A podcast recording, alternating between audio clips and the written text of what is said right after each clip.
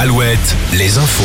Avec Morgane Juvin, bonjour. Bonjour Olivier, bonjour à tous. Évacuation des ressortissants français difficile au Soudan.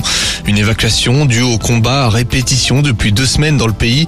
L'évacuation est difficile et un ressortissant aurait été blessé par une frappe aérienne. Les violences ont éclaté le 15 avril entre l'armée d'un général et son adjoint devenu rival, commandant de paramilitaires. Des centaines de soldats des deux camps ont déjà été tués.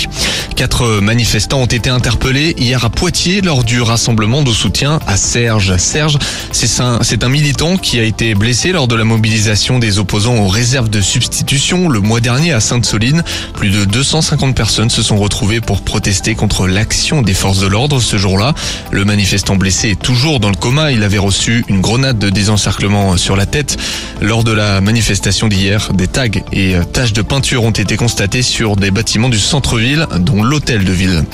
Ce n'est pas passé loin de la catastrophe en Ligue 1 pour le FC Nantes mené 2-1 dans les arrêts de jeu. Les Canaries ont égalisé dans les dernières secondes. Résultat match nul.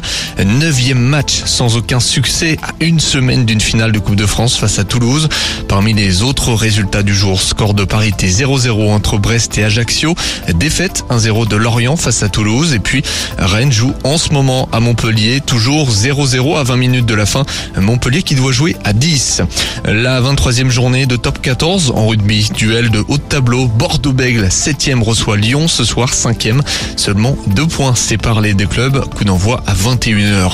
Et puis on termine sur les terrains de handball. Le Paris Saint-Germain est en train d'infliger une démonstration à Montpellier.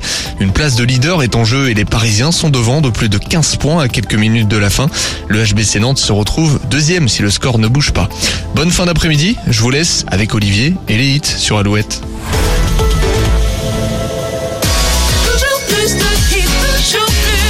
to keep.